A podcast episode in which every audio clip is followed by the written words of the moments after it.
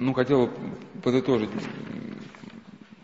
то, что было сказано в прошлый раз о стрессе, ну и что-то добавить, и потом перейти дальше. Ну, конечно, все, все темы стресса сейчас озвучивать не можем, потому что это какая-то тема, она вообще бесконечная. Вообще, как Юстин Попович писал о человеке, у него есть книга «Философские пропасти». Он говорит, что любой вопрос о человеке уводит нас в бездну. И это только, наверное, в советские атеистические годы можно было предполагать, что еще пару лет, и мы познаем весь мир, и нам э, уже никакой Бог не нужен будет, да. А в принципе, любой вопрос, какой ни копни, там, устройство птицы или капля воды, все эти вопросы по спирали уходят куда-то в бесконечную бездну. Оказывается, это еще не одна бездна, а там бездна над бездной. Ну, поэтому мы не можем вот без конца говорить об этом стрессе.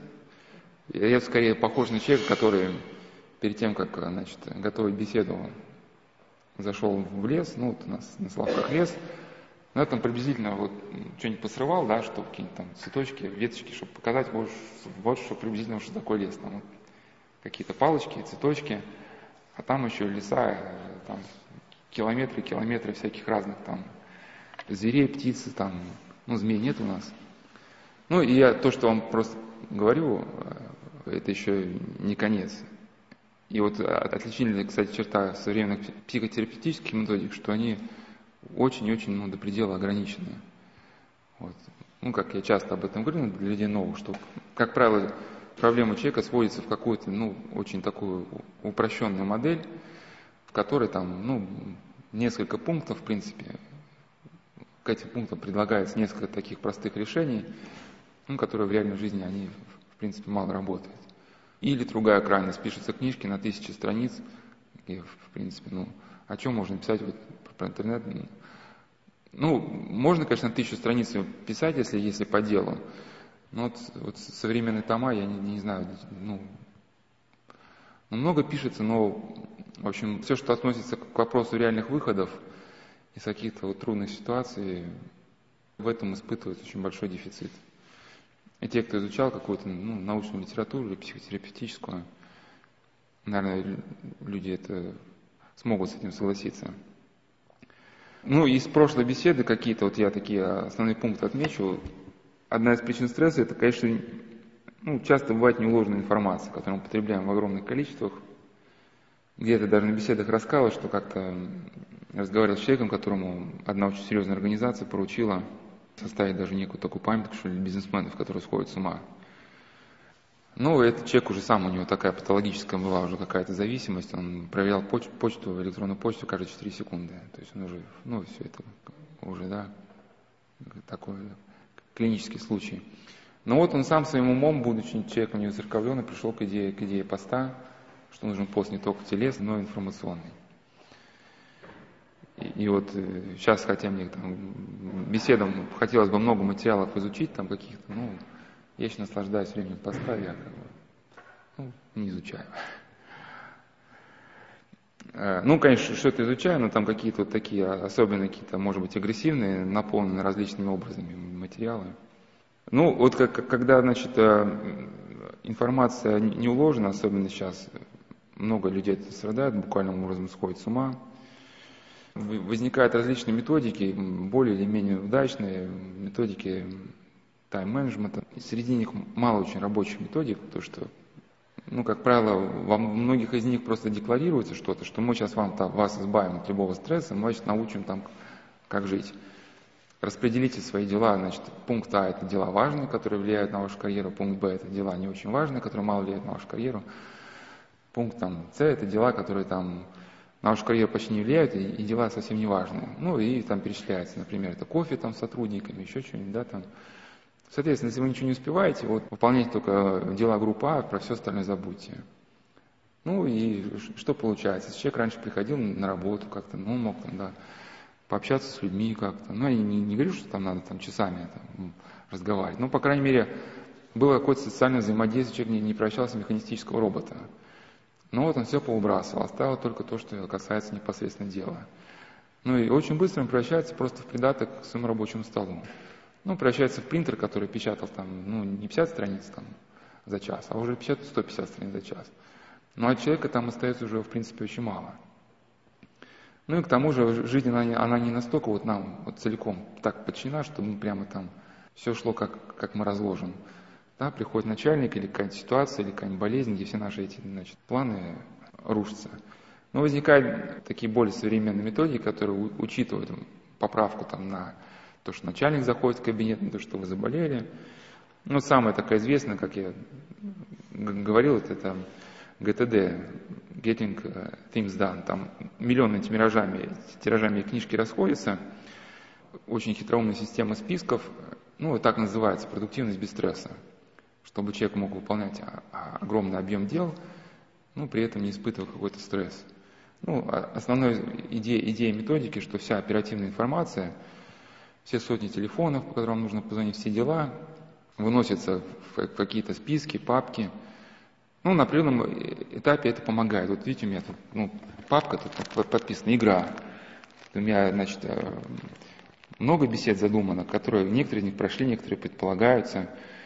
Конечно, тут если столько информации по каждой теме, там вот эта папка игра, она тут внутри э, разбита на три отдела, тут какие-то бумажки тут прочитано, не прочитано, да. Но в, в чем нюанс этой системы? Что человек со временем настолько к ней привыкает, что система полностью поглощает человека. Вот я сейчас, если мы доберемся до темы самопознания, где-то потерял этот листик. Если бы я был целиком подчинен системой, я бы был уже полностью выбит из колеи. Потому что ну, возможность какого-то такого же творческого взаимодействия с реальностью, она постепенно уходит. Если раньше человек мог спокойно пережить, что у него там, ну, на столе лежит там карточка с телефоном, он не помнит, что за карточка, он мог раньше мимо нее спокойно проходить, ну, то есть система ГТД, она предполагает очень строгий алгоритм. Там, взять карточку, что это там, посмотреть, значит, так. Необходимо тут же принять первое решение по этому, значит, звоню я, не звоню, там, да. И по определенной, значит, схеме пропустить эту карточку, ну, в чем проблема? Что когда, ну, любая дикция, в принципе, любая дикция, она выражается в том, что она сужает кругозор, фиксирует все внимание человека на себе самой. Может быть, если бы у человека была какая-то жизненная мудрость, может быть, он сумел бы, да, эту систему что-то взять, что-то применить, что-то отбросить. Но, в принципе, аддикция, она стремится все внимание человека переключить на себя. И когда сужается кругозор, человек начинает жить по системе. Что происходит? А, на определенном этапе он года через два ну там эта система, она предполагает, что вы весь свой внешний цикл подчиняете определенному алгоритму. Но определенным образом это, это в принципе где-то помогает. То есть если сравнить с рукопашным боем, если там э, был человек, у которого были там большие замахи, там, или он там перед тем, как кого-то ударить, он там кричал, там, гад, я тебя убью, там, ну, например, да, то вот когда там профессионал какой-нибудь там, особенно против большого числа противника, там, в принципе, 2-3 секунды на человека. Вот. 203 секунды, один-два удара, в принципе, один-два касания даже. Но и понятно, но э, все-таки у нас не рукопашный бой. И, и, и я к чему, что когда мы начинаем взаимодействовать так с другими, у нас уходит э, некая глубина. И вот тот человек, который привыкает вот таким образом все свои дела решать, он со временем утрачивает способность э, какой-то творческой реализации, со временем сталкивается то, что сейчас уже науки называют ургентной зависимостью. Ну, э, ну, я бы не сказал, что все-таки профессионализм, ну, опять же, не, некоторые авторы, они считают, что нужно отказываться от слов, которые не несут себе какого-то значения. Вот профессор Кармуза говорил, что наш язык наполнен словами-амебами, и когда мы пользуемся словами, мы, в принципе, теряем возможность ну, каким-то образом адекватно описать действительность, чтобы, как бы, ну, если уж своими словами дополнить, чтобы в эту действительность вписаться, да? Что такое профессионализм? Мы не сможем четко этого термина определить, он очень расплывчат. И я знал одного пьющего человека, он говорит, что опыт не пропьешь. Но все-таки опыт показывает, что и опыт пропить можно. Да? Ну, есть другой термин. Есть, например, тот же сам профессор Карамурза говорил, что есть профессиональная невежда.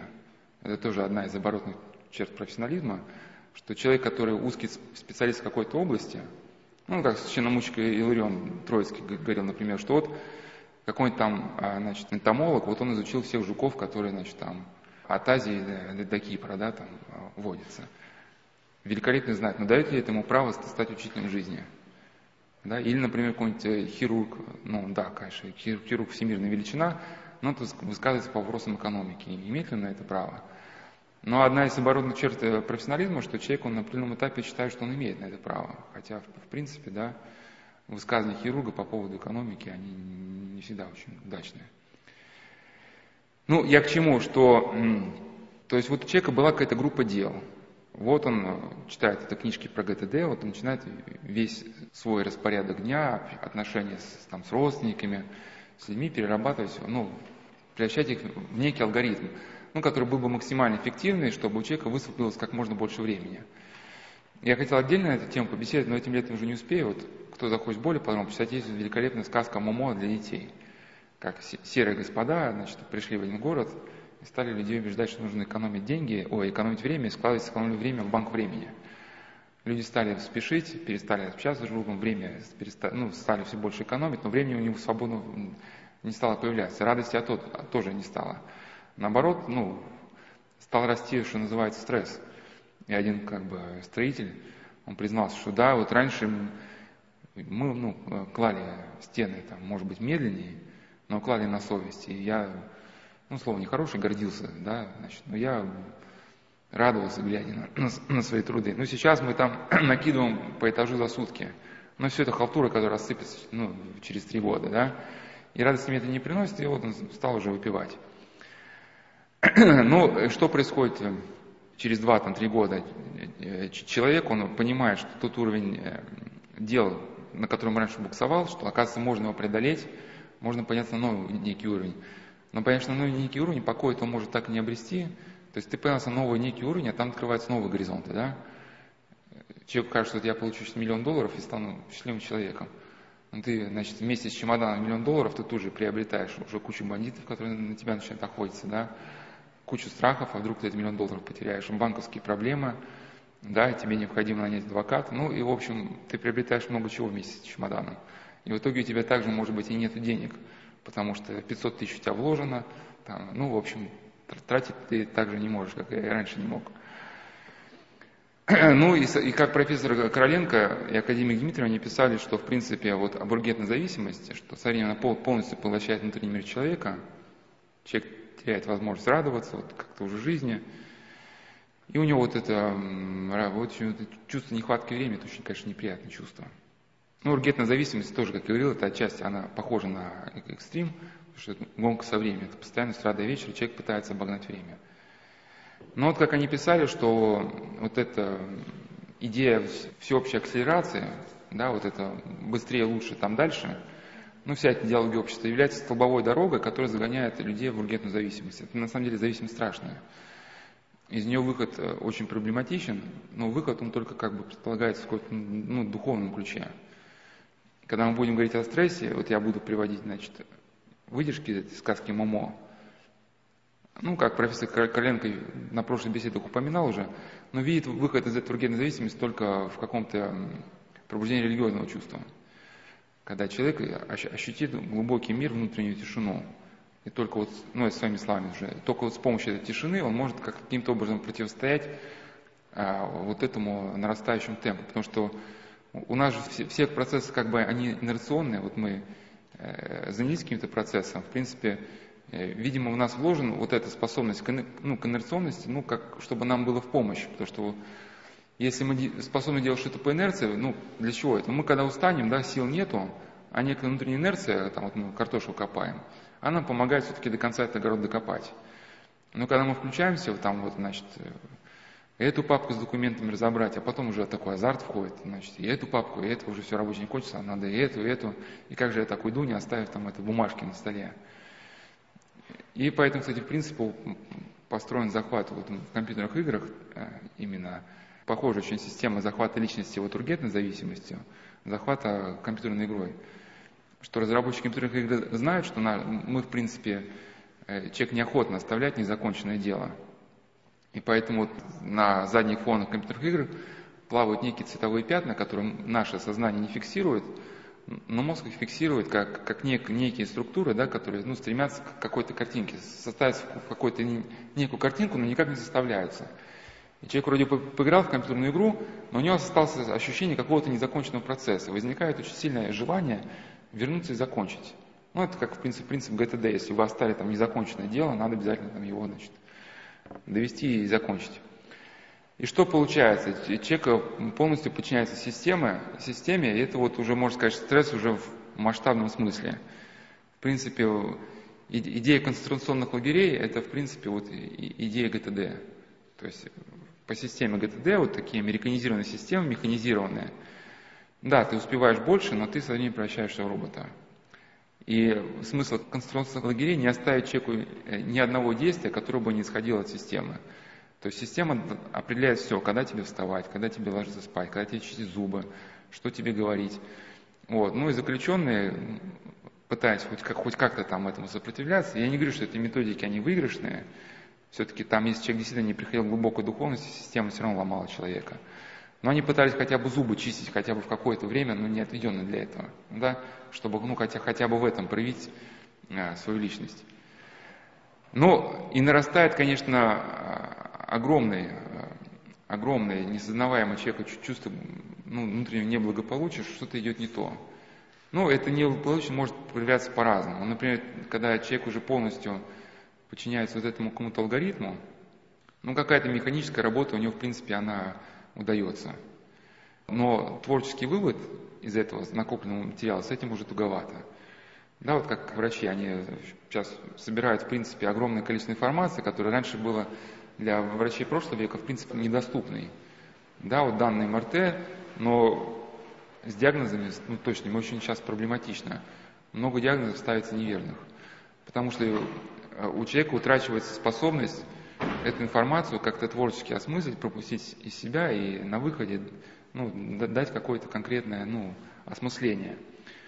И вот особенно это сейчас в студенческой жизни вот проявляется, да, умение работать с огромным массивом информации, в принципе, уже навык есть. Но когда возникает необходимость все осмыслить, написать там, ну, диссертацию или там, курсовую, вот одна из следствий ургентной зависимости, это, как писал профессор Короленко, Академии Дмитриева, ослабление творческой реализации. То есть вот, человек не может уже какого-то живого вывода из этого всего сделать. Ну, соответственно, а, а в принципе наша жизнь, если мы, да, вот освобождение депрессии, она предполагает сплошные живые выводы. Потому что другие люди, они схемам не подчиняются. Кстати, вот, и, может быть, отчасти профессиональные психологи и психиатры, они, может быть, в личной жизни могут быть очень несчастными людьми. Потому что они привыкают к ну, постоянной схематизации какого-то взаимоотношения, да, а другие люди, они вот эти, они схемам не подчиняются. Да, они там могут расстроиться, могут обидеться.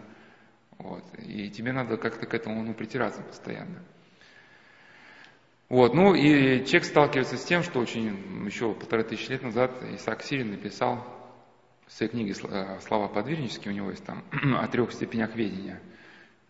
Первая степень ведения, это, как он ее подразумевает, это благоразумие человека, который... Ну, здесь речь не идет не о простом благоразумии. В принципе, мы все так или иначе, даже верующие люди, какими методиками пользуемся, да, там, сортировки информации. Но мы не полагаем в них вот всю нашу надежду.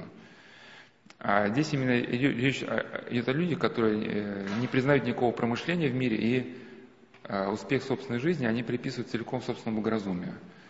Следствием такой жизненной позиции является уже патологический страх. Человек начинает бояться всего.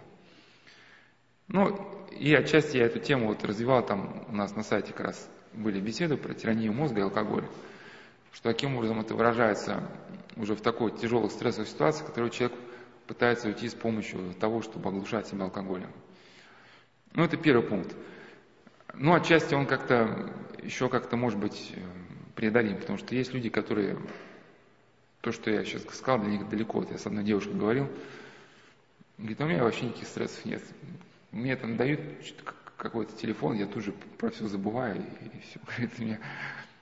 Или у меня тоже был знакомый, он раз в месяц перебирает свой паспорт – ну, я, там из-под обложки паспорта выковывает какие-то телефоны, ну, все телефоны, визитные карточки складывает в паспорт, потом раз в месяц там разбирает. И говорит, бывают такие телефоны, там, телефон, восклицательный знак, срочно. А, да, что там было? Ну, ну опять, опять же, это тут тоже палка о двух концах. В принципе, какая-то система нужна. Иначе человек вот это э, дело, которое не обратит внимания, может атаковать. Ну, какая-то система нужна, но без фанатизма. И, в принципе, можно обойтись ГТД, потому что сам Дэвид Таллин, такой теоретик этой системы, предислов к своей книге, он говорит, что то, что я сейчас буду описывать, наверняка много из этого вам уже известно, и вы интуитивно всем этим пользуетесь. Просто вот он, у него была такая работа, такое как бы, что ли, значит, послушание, да, что ли, ну, как он сам себе выбрал, собрать в мире все эти методики, каким-то образом обобщить, систематизировать. Ну, могу такой просто случай привести, когда вот невнимание вот каким-то может тоже породить огромный стресс. Один инженер, очень такой продвинутый, они, они выполняли заказ и ну, проектировали очень, очень большую там организацию, там, ну, огромное здание, может даже группа зданий. Но и он не сохранил документацию. По какой причине не сохранил документацию? Он однажды зашел к своему шефу. У шефа там, значит, значит такой, значит, прозрачный стол, ну, прозрачные лотки там для, для документов. И главное, что на столе, вот обычно там у инженеров там папки, да, там, значит, куча документации, чистые лотки, и, и он такой беззаботный. Он говорит, а как вам это удается? Говорит, да, очень просто, мне дают какой-то телефон или там контакт, я кладу на стол, если мне в течение дня его не получается вопрос решить, я просто выкидываю мусорное ведро. Ну, и тому, кому понравилось, вот оказывается, как можно-то, да? И на, на определенном этапе у него была переписка с заказчиками, с поставщиками, и он на определенном этапе все это удаляет, ну, и такой беззаботный, счастливый. А, а там какая-то, в общем, э, в общем, я уж не помню конкретики, помню только общий случай, что те, кому они этот объект сдали, там то ли какая-то накладка, то ли там что-то, что-то, в общем, там речь шла на миллионы. Его обвинили, что вот он каким-то образом то ли некачественные материалы поставил, то ли что-то себе присвоил. Ну, чтобы снять это обвинение, там, вплоть до суда, необходимо было предоставить всю документацию, которой у него уже не было. Ну, хорошо, вот он с кем-то переписывался, и там были люди, ну, такие, что ли, вдумчивые, они а, у себя сохраняли всю документацию. И они ему предоставили, он выкрутился. Ну, следующий пункт, мне кажется, более важным, это а, отщепление мыслительной силы вот от, от, от, ну, от нас. Ну, может, конечно, не, не, не, некое неудобство, что постоянно во время бесед каждый раз новые люди, и да, там приходится какие-то моменты каждый раз заново объяснять. Ну, может, тоже отчасти, может, это и полезно. Ну, на прошлой беседе я объяснял, что приводил вот, э, один термин, который взят из диктологии. Ну, диктология – это современная, как бы, такое попытка осмыслить страсти человеческие. Но я взял только то, то что согласуется с православным мировоззрением. Ну, есть такой термин, называется self. Self – это ну, некое осознание нами вот, э, самих себя, причем вот осознание – не замусорены различными клише. Да, мы, мы так или иначе потом со, с жизнью начинаем одевать какие-то маски на себя. Ну, в принципе, селф тут ничего такого нового нет, но просто принято в науке. А так, в принципе, еще, еще, еще наш знаменитый значит, хирург Пирогов писал, что дети, они именно цельные, недвойственные, да, а со временем вот, начинается вот ну, какая-то ложь, неправда самим себе, другим, начинаются какие-то маски вот это, и человек вот эту изначальную свою цельность теряет, а расслаивается в различные, да, вот эти уже моменты, и, и, и начинает болезненно ощущать этот разрыв между самим собой и вот этими масками, которые он носит. Но у человека возникает на определенном этапе желание эти маски сбросить, но как вернуться к, к самому себе, он не знает, потому что чтобы к себе вернуться, это необходимо цельное учение человеке, который вот обладает православием. И мы ближе к концу, ну, не все это учение там будем рассматривать, хотя бы то, что применительно к депрессии. Вот, но он пытается уйти в какие-то там экстримы, в горы, в какие-то э, восточно ориентированные эзотерические методики, ну, как ему какая чтобы познать самого себя. В итоге эта связь с внутренним «я», она может либо еще больше пошатнуться, либо окончательно взорваться. Ну, в неком как бы уменьшенном варианте вот это э, отдаление нас от самих себя, это тоже может стать источником стресса. Особенно, когда мы много говорим. Особенно, когда говорим вообще пустого. Особенно, как хихикаем. И знаете, как эта шутка-то, когда рассказывают анекдот, смеются три раза. Значит, в первый раз по привычке, второй раз за компанию, третий раз дошло. Часто мы просто ну, хихикаем, ну, просто за компанию. Мы обсуждаем какие-то новости, которые нас не касаются. Ну, конечно, Бывает, чтобы не обидеть человека, ну, какое-то внимание тоже надо проявить, потому что, ну, невнимание, оно может вообще бешенство породить. Потому что особенно люди, которые не любят празднословить, они а, могут какого-нибудь собеседника оборвать. Он что-то рассказывает, но если там человек считает, что значит, празднословие это плохо, и он как бы дает собеседнику понять, ладно, ладно, ты, типа это пустое, значит, давай к делу. Но собеседника может вызвать приступ бешенства, что вот, ну, что ты мне там рот затыкаешь там, да? Ты что, мол, ты, ты самый умный, самый спокойный, что ли, да?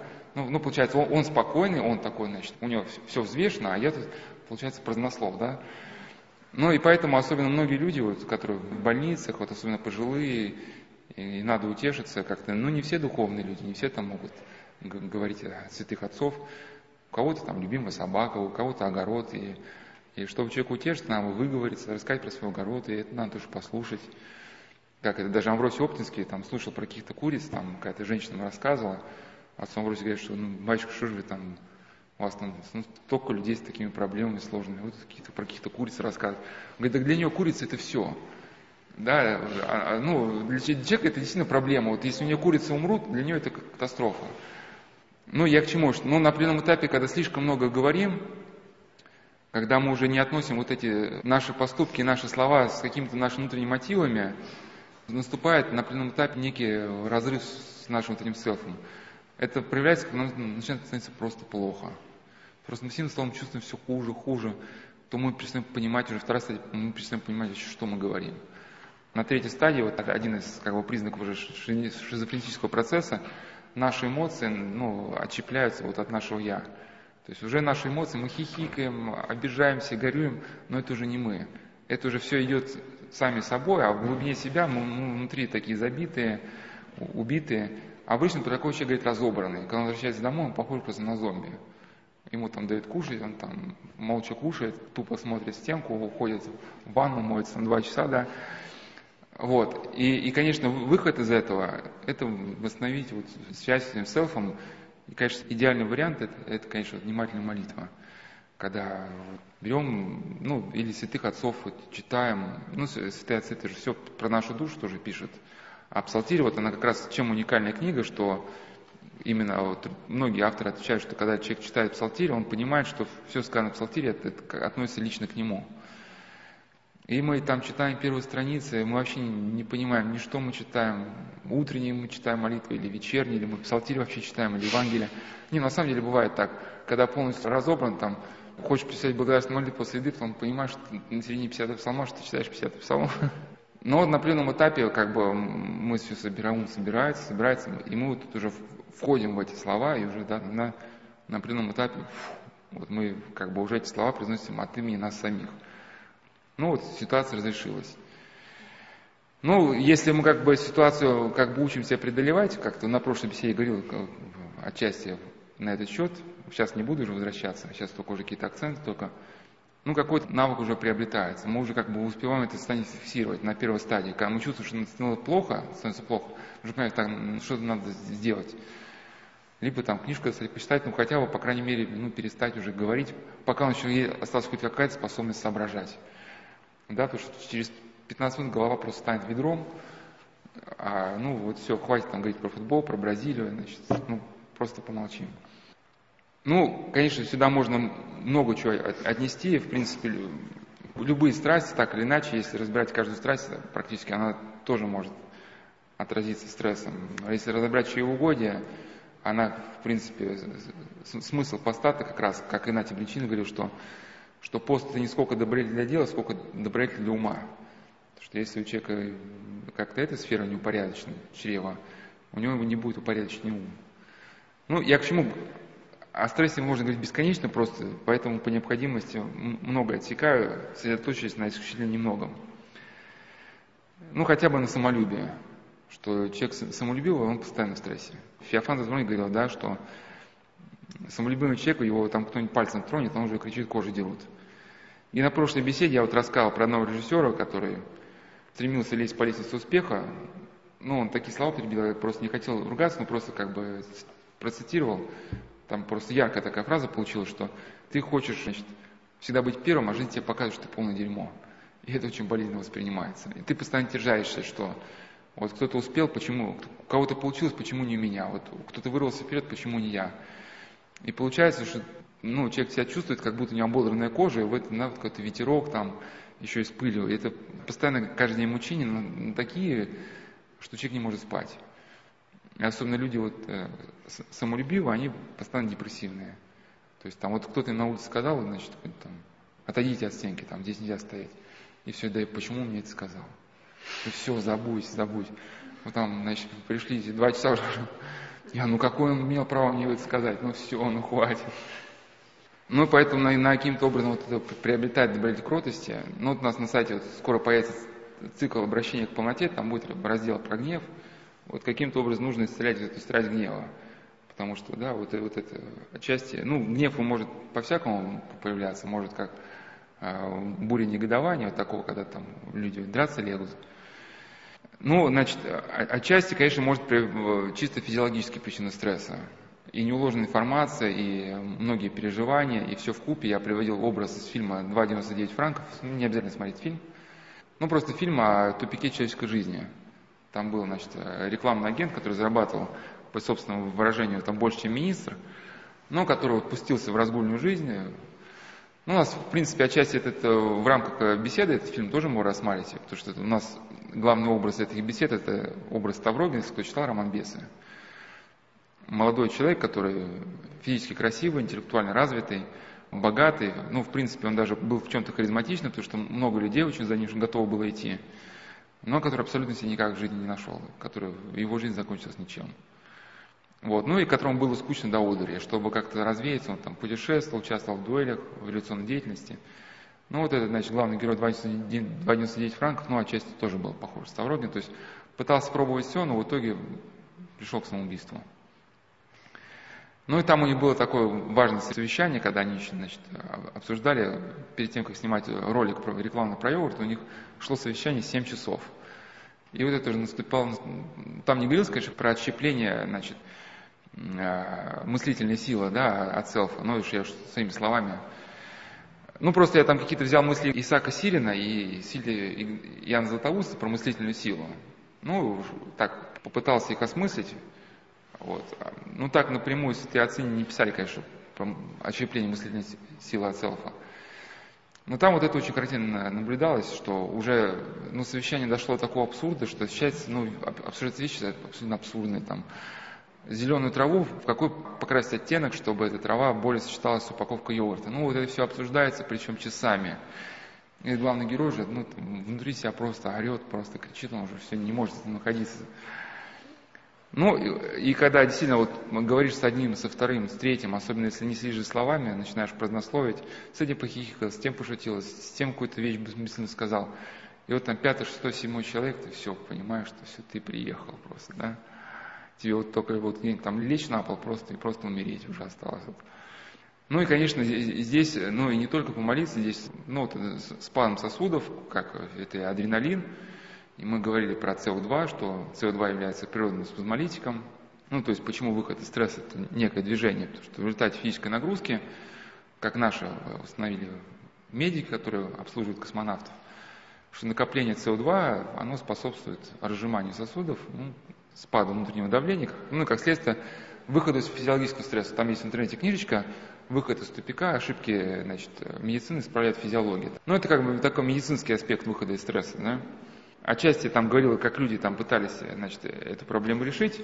Ну и привел значит, такую какую-то идею, что сильно, по идее, вот просто если выйти на свежий воздух, когда мы сходим с ума, ну просто с молитвы, то это, в принципе, часто может сказать достаточно. Ну, полчаса, час походить, ну, лучше час, конечно. Час такой, как бы, ну, полчаса это минимум вообще физической нагрузки. Ну, за, за час человек уже успеет успокоиться. Ну, а именно если это будет еще Иисусова молитва, то как бы можно объединить, э, значит, и все, что мы говорили, там, про мыслительную силу, и даже про то, что ГТД. Я на прошлом беседе говорил, что такое свойство молитвы, внимательность, что именно когда человек молится, но во время молитвы не, ну, не занимается разбором мысли, но каким-то образом вот сама молитва, она настолько как-то все в нашем уме нас настраивает, да, что, что после того, как мы очень сильно ну, пытались в молитве сохранить внимание, ну не думать ни о хорошем, ни о плохом, то э, после молитвенного правила у нас как приходит осознанное понимание все-таки того, что нужно делать. Каким-то образом вся эта информация растекается по этим резервуарам, не нужно уходит там, в забвение, нужно уходит в какие-то архивы памяти. Ну и каким-то образом вот эта информация она сортируется даже как бы независимо от нас.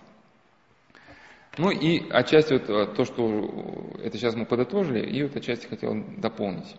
Вот у нас на сайте Сладского монастыря есть раздел «Пастырская страничка», и там есть раздел «Ответы пастыря». Там есть, значит, такой ответ, ну он так и называется – Стресс женщине, сгорающей от транквилизаторов и антидепрессантов. Ну, это, этот ответ принадлежал женщине, которая как раз была очень искушена в системе ГТД, но у которой, значит, все пошло несколько не так, как об этом пишут в книжках. Ну, ну то есть, действительно, э, если человек привыкает, ну, все записывать, конечно, правильно, ну, отчасти. Но информация на нас может сваливаться таким потоком, что мы просто физически ее можем не успевать записывать, хотя бы даже вкратце.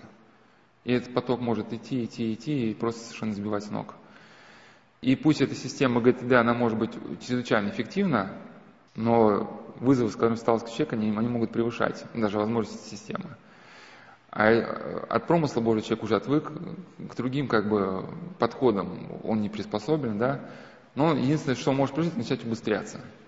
Работать все быстрее и быстрее, спать все меньше и меньше, а если сил все меньше и меньше, начинать принимать какие-то наркотики – а если стресса все больше и больше, начинает принимать какие-то антидепрессанты. Ну, соответственно, нижняя челюсть начинает двигаться все быстрее и быстрее, но это типичный признак, вот, как вот скоростных препаратов, ну, наркотических, которые ну, люди обычно их начинают употреблять, когда у них хватает времени на работу, чтобы меньше спать, больше работать. Ну, начинает трястись нижняя челюсть, начинается спазмы нижней челюсти. Потом ну, руки трясутся, ну, потом человек весь начинает трястись. Ну, особенно человек лишается сна, что вот, нужно записать пятое, первое, второе, ну, он лежит как в кровати, он думает, что, что нужно ему сделать в соответствии с этой системой. То есть расслабиться человек уже, в принципе, ему все сложнее и сложнее. Этот ответ, конечно, можно посмотреть, есть у кого-то желание. Но вот, смотрите, есть слова Игнатия Бринчинова, что он говорил, что на все помыслы нужно отвечать кратко. Я предал себе Богу. То есть мне нужно, нет нужды что-то выгадывать и высчитывать. Я знаю, что Господь печется о мне. Но это, опять же, не просто слова. Наш жизненный опыт он нам подтверждает, что если мы вот так живем, то действительно какой-то отклик извне приходит на эти слова. Ну и, конечно, подытожить как бы ответ, что попытку уйти от стресса с помощью логики – это далеко не лучший вариант. Потому что жизнь может настолько повернуться настолько непроглядной мглой, что, во-первых, никакая логика это проанализировать не сможет. Ну, вот, например, Виктор Франкл описывал свое пребывание вот э, в концентрационном лагере, я не помню, в каком был там лагере, Ау, Аушвиц. Ну, вообще не просчитать. Причем именно система СС нацелилась именно, вот, ну, один из пунктов это было, что постоянно держать человека в недоумении, чтобы он никак не, мог, не смог адаптироваться. Ну, то есть там, так, такой, например, один из, ну, из таких комментариев. Это сейчас на нашу реальную жизнь очень похоже. Ну, Виктор Франкл, хоть э, он... Э, ну, почему я взял, какие-то у него такие общие человеческие идеи. Свою религиозность он не позиционирует, кем он был именно в религиозном отношении. Но какая-то религиозность у него была. Ну и то, что в соответствии с православным мировоззрением я взял. Ну, например, написал ситуацию, что у них были ночные смены, но люди, кто записывал ночные смены, как правило, умирали. Там пайки были очень скудные, питание было, ну, чисто номинально. Ну, понятно, все эти лагеря для евреев, это было лагеря уничтожения. Как даже у нас, когда Арцебушев был, ну, у нас лагеря не намного, наверное, отличались, когда заключенные устроили забастовку, что их плохо кормят, они не могут на этом карьере работать полноценно, да, начальство приехало, говорит, мы собрали здесь не для того, чтобы вы на карьере работали, мы собрали вас для того, чтобы мучить. Да? Там собрали людей чтобы его убивать. Ну и там объявляют, что вот готовится этап в другой лагерь, ну, готовится эшелон. А, от этого эшелона освобождаются те, кто запишет на ночную смену. И люди не знают, записываются на эшелон или не записываются. Потому что были случаи, когда ну, формируется эшелон для перевода в другой лагерь. И этот эшелон прямо направлялся прямиком в газовую камеру.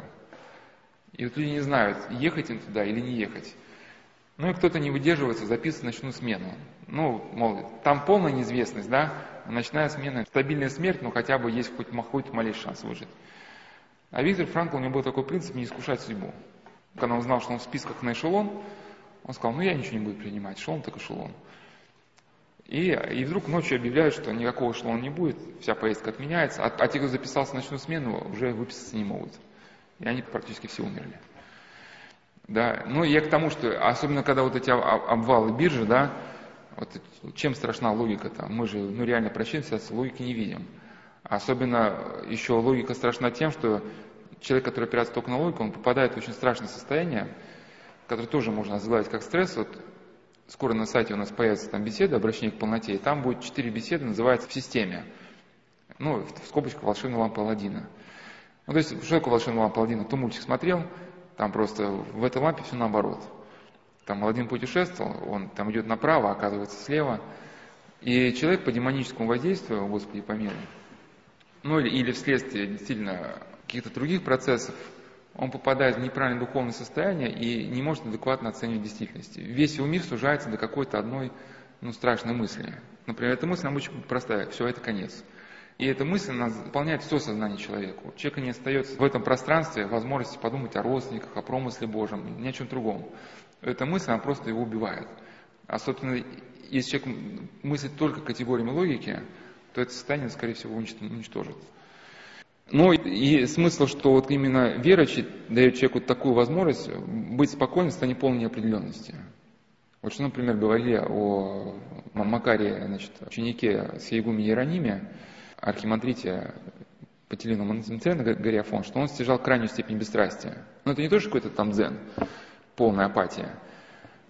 Вот именно э, смысл победы над унынием, вот, если человек победил над унынием, он приобретает мужество в ведении дел, ну, какой-то покой и беспечалие, да. Ну, вот про этого отца Макария, хотя он был такой деятельный, ну, о нем рассказали, что если бы гора Афон упала бы в море, он и то был как бы брови типа не повел бы, да. Но вот, вот человек настолько верил в промысел Божий, настолько духовная жизнь у него была, что его никакая проблема уже из колеи выбить не могла. Ну, всего не буду из, из этого ответа, значит, говорить, каждый может сам прочитать, если захочет. Вот по поводу нервозности, сюда же, в эту же кучу, например, Паисий Святогорец пишет, ну, его мысли вот туда же, вдогонку к, к этому разговору про вот это состояние, ну, одержимости ложной мысли в системе, что, ну, часто это состояние очень страшное, оно может закончиться суицидом. Принципе, основанием для этого состояния может быть какой-то прецедент жизни, ну, там, какая-то несчастная любовь или какая-то внутренняя проблема. Но смысл состояния, что это внутренняя проблема, когда мы посмотрим на нее ну, в контексте всего мироздания, да, ну да, у нас там есть какая-то там проблема, но помимо проблем у нас там есть там еще 50 каких-то плюсов, там, да, ну, есть какие-то 30 минусов, которые там, ну, и в рамках вот всего этого многообразия, ну, какая-то проблема, она кажется незначительной. А тут сужается все, значит. Если у человека какой-то вот, а, например, особенно кризис подросткового возраста, если там какой-то прыщик вскочил, да, значит, все, вот весь мир сужается вот до размера вот этой прыщика. Все, все как бы, ничего остального просто не существует. Ну или там кто-то тебе там не ответил взаимности. И, и вот весь мир сужается вот до этой точки. Но особенно сейчас очень много людей сенсибельных, потому что действительно сейчас человек полностью захватывается ну, демоническими силами, и если там бабушки, дедушки занимались э, ну, какой-то эзотерическими, оккультными практиками, магией. Ну, минуя второе поколение, особенно внуки, вот, а, рождаются очень сенсибильными, то есть чрезвычайно чувствительными. Это такая чувствительность именно, ну, она уже зашкаливает. Отчасти в искусстве она может человеку как бы помочь. Потому что люди вот такие чувствительные, они могут очень тонко, значит, что-то прочувствовать и написать какую-то тонкую характеристику там. Я знаю одну девушку, которая настолько она тонко там даже понимает какие-то душевные процессы, если там она обдумывает какое-то святотеческое изречение, она что-нибудь обязательно напишет что-нибудь интересное вот на этот счет. Ну, какое-то наблюдение. Что у нее вот очень развитая чувствительность. Но с другой стороны, любое, в принципе, малейшее колебание внешней среды, да, вот по этой чувствительной мембране, оно бьет, просто бьет, ну, со страшной силой. Ну, представьте, что вы там, да, вставили вот этот наушной аппарат, да, там, и не на 100% его, а на 10 тысяч. Ну, конечно, какой-то там шорох там где-то вдалеке за 5 километров вы услышите, но если кто-то, какая-то чайка у вас гаркнет тут по духам, да, вы просто, ну, не знаю, у вас перепонка лопнет. Ну вот и, и как старец Пейси говорит, что Одного человека дьявол, например, делает чрезмерно чувствительным. Если человек расположен делать поклон, то дьявол тоже подталкивает поклоном, но уже который превышает его силы. Если твои силы ограничены, то образуется сперва некая нервозность, потому что ты видишь, что твоих сил не хватает. Потом дьявол приводит тебя в состояние душевной тревоги, с легким вначале чувством отчаяния, а потом он усугубляет состояние все больше и больше. И то, что он еще пишет, это очень относится к системе ГТД. Пишет про болезненную схоластичность, которая происходит от нерассудительного принуждения себя к внешнему подвигу и душит человека душевной тревогой. Ну, это некая педантичность, хотя он, конечно, не рассматривает здесь систему ГТД, она очень характерна для людей, которые вот склонны все строить такие бизнес-процессы, ну и, и даже свою личную жизнь устраивать по схеме бизнес-процесса. Схоластика это слово обозначает, когда вот в католических школах сложные какие-то богословские проблемы, многогранные, рассматривать через призму какой-то примитивной школьной модели, да, ну, как кубик Рубик, вот он разбирается, собирается, и, как правило, эти схемы, они даже применялись к Богу. И человек, боясь сделать какую-то ошибку, напрягается, выбивается из сил. Но стоит замечать, что нужно трудиться не умом, а сердцем. И без смиренного доверия Богу духовного дела не совершай. В противном случае ты будешь переживать, утомлять свою голову и душу, чувствовать себя в плохом. В душевном обычно кроется неверие. Но можно испытывать такое состояние по гордости. Но опять же, повторяю, здесь он пишет о духовной жизни, но очень вот, согласуюсь с тем, что сейчас происходит даже и не только у людей, которые там молятся, а Вообще, вот, то есть излишняя попытка схематизировать собственную жизнь и все пытаться взять под контроль. Я не знаю, мне привести какие-то выдержки, кто был на прошлой беседе, вот из жизни отца Фадея. Витальницкого я рассказал, мир радости в духе. Ну, все мне как-то хотелось хотя бы к лету, хотя бы хоть какую-то тему закончить. Я, в принципе, думал, на что-то какие-то ссылаться, источники. И просто не знаю, вот все у меня этот вопрос ссылаться или, или что-то там зачитывать хотя бы кратко. Ну, всем людям, которые так или иначе испытывают состояние стресса, тревоги, вот всем советую вот эту, посмотреть документальный фильм о отце Фадееве Тавницком, каковы ваши мысли, такова и ваша жизнь, и жизнь ваша. И почитать его книжку, ну, есть в интернете, это беседы с отцом Фадеем, это называется «Мир и радость в том духе». А почему именно отец Фадей? Потому что его слова взяты из глубокого внутреннего опыта, опять же, если аналогия с какими-то там боевыми искусствами, что если человек, который действительно имел реальный опыт боевых действий, он такому вас может научить за один год, чему сами вы самостоятельно там и сто лет бы не, не сумели к этому прийти. А, и вот отец Фадей, как я говорил, что он жил в очень трудные годы, и то, что, наверное, сейчас это наши кризисы, это, ну, конечно, не могу говорить за всех, но что было тогда, это остается нам только гадать. Вторая мировая война, да, и он как человек верующий, Сербия оккупирована фашистами, то, что фашисты относились лояльно к религии, это сказки. На самом деле никакой лояльности не было. И Гитлер, он прямо говорил, что после войны я с православием решу все вопросы, на какие у нас сейчас не хватает духу. То есть Министерство восточных территорий, да, которое определяло политику на территориях, ну и есть документы, в принципе, да, вот это все же есть, оно категорично было настроено против православия. Ну, какая причина? Потому что православие является цементирующим славянских народов. Это понимали фашисты, почему-то сейчас не понимаем мы. Что именно православие представляло для фашистов огромную угрозу, потому что подавив людей физически, ну, при наличии у них вот, э, религиозного удушевления, религиозного единства, очень трудно их подавить морально. Да, как это, Джордж Орвелл, также в своем романе 1984 и дает понять, что сопротивление оно внутри, что тоталитарное общество оно стремится изнутри человека вытравить ну, все возможности сопротивления. Ну, поэтому единственные уступки, которые давались православию, они только давались в целях пропагандических. Ну, чтобы сыграть на, ну, на идее Советского Союза. Вот, мол, Советский Союз там какие-то звери, которые храмы разрушают, но мы там добрые, мы пришли, мы сейчас храмы все откроем.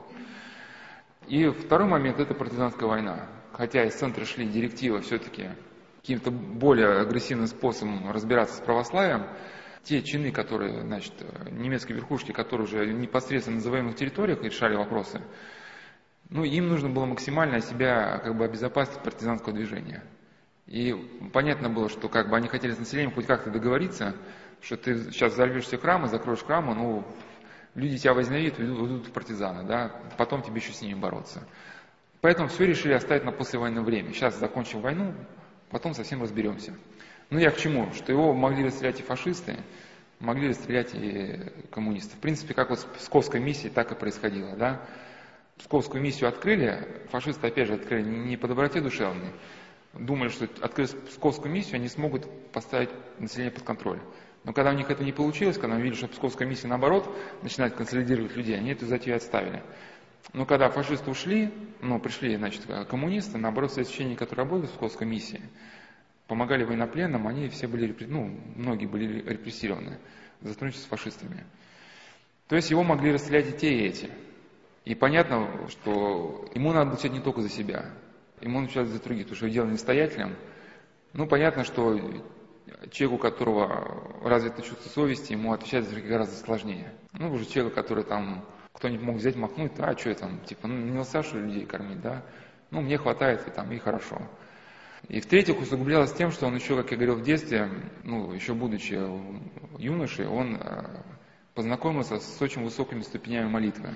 И он испытал вот, вот эту как, вот, неземную радость от общения с Богом. И поэтому для него вот эти все проблемы, которые, ну, такие вот, как, можно сказать, как бытовые, да, для него это его постоянно вот из этого состояния вырывало, срывало, вот, обращало к земле. И, и для него, как человека вот, любвеобильного, чуткого, постоянно вот э, быть в обществе, где люди ссорятся, друг друга там обижают, для него это было очень трудно. И вот он писал о себе, наставительская должность всегда для меня была очень трудной, потому что мне приходилось мысленно привязываться к материальным заботам о братьях, о людях. А плюс он еще был старцем утешителем, у него был дар утешать людей, и к нему шла вся Сербия. То есть вот все люди несли ему свое горе. Он даже говорил, что если у меня даже легкие были железными, стальными, и то бы они там сломались бы. Потому что он постоянно ну, приходилось ему говорить. А если к этому прибавить, что он говорит про расщепление мыслительной силы, то даже если ты говоришь по делу, даже ради того, чтобы людям помочь, все равно, если ты говоришь очень долго, тебе все труднее и труднее собраться. По совету врачей на одно время принимал успокоительные лекарства. Да, но это не помогало. А потому что нервно-телесная болезнь, у него развилась уже нервно-телесная болезнь, была следствием тяжелой духовной мысленной борьбы. Но опять же, даже не просто еще какие-то переживания, еще вот эта борьба против духов злого поднебесной. А дважды за то время, когда он был духовником монастыря Печская Патриархия, он пережил тяжелый нервный срыв. Его била дрожь, он очень ослаб и был охвачен безотчетным страхом. После этого он понял, что должен изменить образ жизни, чтобы его жизни было как можно меньше беспокойства, особенно о самом себе. Понял, что он, мы слишком беспокоимся о себе. И только человек, полностью предавшись воле Божией, может стать радостным и мирным. Позже он очень старался передавать все в руки Божии. Ну, тут надо прокомментировать. Здесь нельзя понимать в буддийском смысле. Ну, буддийские техники, вот сейчас буддисты любят там своих каких-то монахов отрежать на там МРТ, что вот там, значит, посмотрите, вот МРТ нашего монаха, значит, у него, значит, очаги радости, да, зашкаливают. А, ну, хотя вот э, разные мнения по поводу этих исследований, которые публикуются. Вот. Но есть все-таки исследования, когда вот, и отец Анатолий Берестов с одним эпилептологом эти изучали как бы данные, пришел к выводу, что скорее речь идет просто вот все эти данные свидетельствуют о просто состоянии эпилепсии. Но даже не в этом, что постоянно человек, находящийся в полной непрестанной радости, э, это в принципе диагноз. Ну, ну почему? Потому что, э, как Саксилин говорил, что у него есть слово «не ищи в себе вот неизменчивости». То есть состояние изменчивости, состояние будущего века. И даже ну, подвижники, в принципе, которые многое познали, и то они по временам испытывают бурю, как вот ум застилается некой мглой. Да, вот то, что вот я говорил про, про состояние в системе, это испытывают многие люди, даже сам Исааксилин пишет, что и про нашествие помыслов, о которых даже ну, страшно вспомнить. То есть вот, бывает состояние настолько страшное, что одно воспоминание об этой мысли брани, ну просто не знаю, насколько вот люди, живущие значит, в миру вот многие ли это испытали, потому что это, как правило, начинает испытывать человек, который старается уже вести жизнь внимательную, духовную, и, ну, хотя бы относительно какой духовный. Дьявол видит, что он, человек уже не, могут, не может оторвать от духовной жизни через вовлечение в суету, ну, начинает его просто мысленно уничтожать. Особенно если люди, кто, у кого были в роду, значит, какие-нибудь колдуны экстрасенсы, это у них это постоянно. Вот, какое-то тяжелейшее уныние. Ну, а к чему? Даже просто вот наш какой-то, какой-то поступок неправильный, он все равно вызывает чувство тревожности. Я сделал что-то не так, оторвался от связи с Богом. Мне нужно как бы осознать, почему я оторвался, и измениться. То есть вот это состояние может быть тревожности, некая цикличность, да, она порождает всегда и идти вперед. Почему мы не можем от нее идти? Потому что в жизнь перед нами постоянно ставят какие-то новые вопросы. новые вопросы, мы сразу в них не сориентируемся. Ну, первая, вторая попытка, мы уйдем куда-то не туда. Либо мы развиваемся, да, мы же не стоим на одном месте. Мы развиваемся, смотрим на жизнь уже с новых горизонтов. И каким-то вновь появившимся событиям нужно заново определиться. Либо в нашу жизнь что-то входит, нам нужно к этому определиться. И поэтому, если вот такая у нас как бы такая блаженная улыбка на устах все 24 часа в сутки, ну, это не всегда может быть нормально. Даже святые, они там о чем-то даже, ну, печались, если там человек там погибает, не хочет спасаться. Ну, хотя у них была, конечно, радость, но скорее радость, как вот опора на промысел Божий. В чем смысл психотехники буддийской? Концентрация целиком на положительных состояниях и попытка полностью отключиться от переживаний негативного характера. Ну, там, а, какие-то там благоухания, там, значит, обонять. Ну, то есть целиком пребывать в каких-то положительных идеях. Но вас просто не было, и мы на прошлой беседе говорили про антидепрессанты и про состояние инфантилизма. Скажи, для кого-то может быть нужно, особенно там бывает, ну, какие-то бывают клинические аспекты, хотя бы какой-то период нужно. Ну, скорее даже, я не говорю про антидепрессанты, скорее, ну, когда уже начинается психиатрия, там какие-то органические поражения мозга, там какая-то терапия нужна. Я просто говорю, что тот человек, который постоянно уходит от проблем ну, в какие-то психоактивные вещества, в наркотики или психотехники, он со временем перестает эмоционально как-то развиваться. Да, вот особенно, что очень хорошо было показано в исследовании, которое проводится в ФРГ по поводу трансцендентальной медитации. Когда на прошлой беседе приводил пример одного медиатора, то есть во время медитации, да, он что-то ощущает там, но он настолько уже отвыкает справляться с повседневными трудностями, что когда его жена там просила помыть посуду, для него это был такой стресс, что просто выбивал из колеи. Ну и тут уже любая маломальская, ну, незначительная вещь, она человека просто убивает. И вот жизнь, она же навсегда заставляет человека протрезветь. И рано или поздно наступает такая минута, когда человек понимает, что этот мыльный пузырь, который он создавал, это, в принципе, вот эти многие техники по этому принципу, там, лайфспринги всякие, вот эти американские. Дарите подарки, вот дарите людям подарки, получайте положительные эмоции, вот живите в этом. Вы там добрая фея, которая всем дает подарки. Но это, да, мыльный пузырь рано или поздно жизнь бьет. Сын говорит, у меня нет матери, там, я тебя ненавижу, и все, как это так. И дарил всем подарки, и человек такой шок, а никакой внутреннего вот такого киля какого-то, да, у него внутренние какие-то устойчивых понятий он не воспитал. Не успел как бы учиться полагаться на промысл Божий. И опереться можно, в принципе, не на что. Это катастрофа. Поэтому здесь именно, вот здесь речь об беспечали не вот таком, не буддийском, а именно, когда человек вот действительно постигает, что промысл Божий это не религиозная идея, а что это подлинная вообще религиозная жизнь.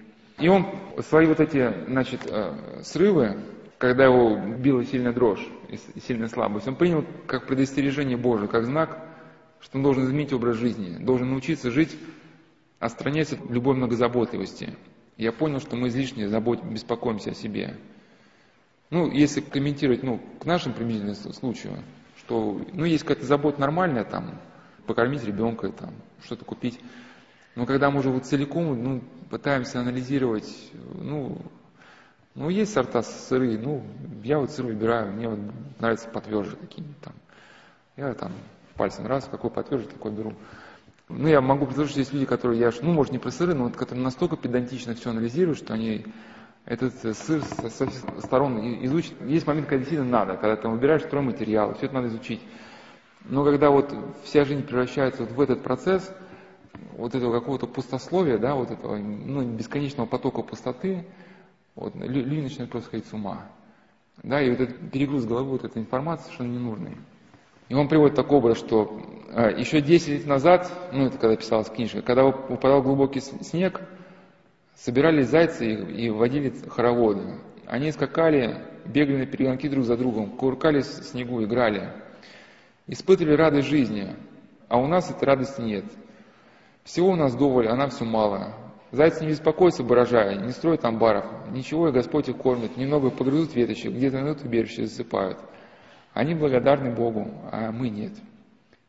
Ну, вот эта книга «Мир и радость в Святом Духе», Какие у нас мысли, такова и наша жизнь, писал старец. Если наши мысли спокойны, тихие, благородные, кроткие, такой же будет и наша жизнь. Но когда мы мысленно обращаемся к окружающим нас обстоятельствам, входим в этот круг размышлений, нет нам ни мира, ни покоя. Ну, мы все начинаем анализировать, там, э, Сирия, Украина, индекс. Но мы все равно, все равно разве мы поймем вот это все, иены, фунты. Ну, кто нам правду расскажет? Как это там был этот, кажется, фильм, этот, дом, который построил Стив Синковский, там была такая песня, что-то там про промазку, а за ней еще одна, а за ней еще одна, а, а за ней еще одна. То есть, ну вот этот образ зелени, который нам показывает, там, сколько еще этих капустных листьев. Но мы как бы в эту рутину пытаемся вникнуть, разобраться, все равно в итоге все происходит наоборот. Ну, конечно, какие-то моменты надо вникать, но вы сейчас понимаете, потому что я ну, не говорю вот так уж совсем тупо, там, ничего, ничего не вникайте. Мы как бы обращаясь к разумным людям.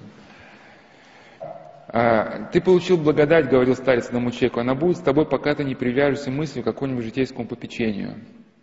Если это случится, ты сначала перестанешь слышать сердцу молитву, а потом постепенно потеряешь покой и радость. Тебя опять начнут терзать тяжелые мысли мира сего, которым управляют демонические силы. Если хочешь сохранить благодать, ты постоянно должен молиться для того, чтобы молитва отражать тяжелые скорбные мысли, и таким образом сможешь сохранить покой и радость, которую чувствуешь сейчас.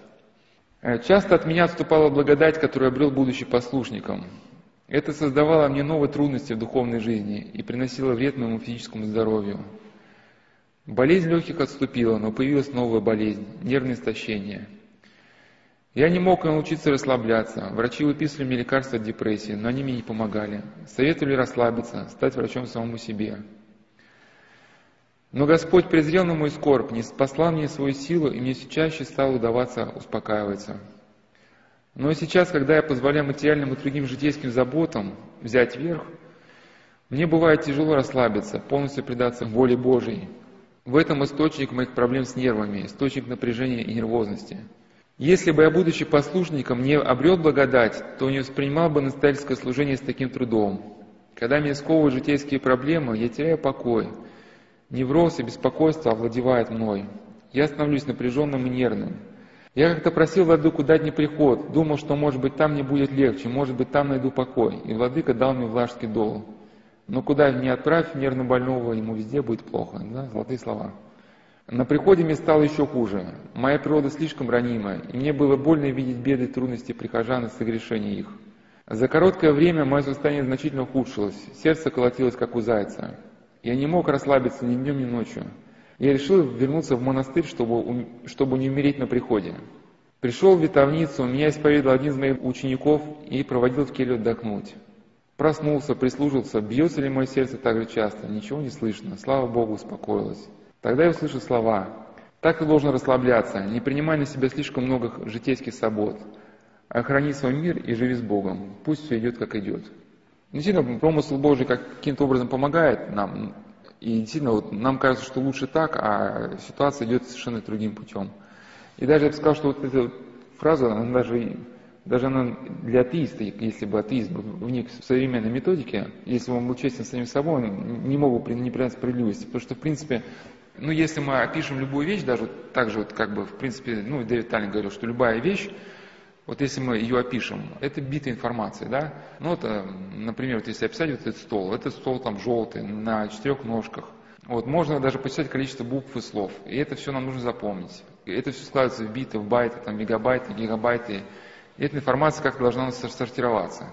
И поэтому, когда мы пускаемся в долгие разговоры о пустых вещах, ну, какой вам сыр купить? Ну, потверже какой-нибудь там, попробуй, ну, такой купи. А я начну полчаса объяснять, какой сыр. Мне на полчаса какой-то контраргумент, нет, здесь Прокопий, надо сыр, знаете, сейчас я вам расскажу, как надо подбирать сыр.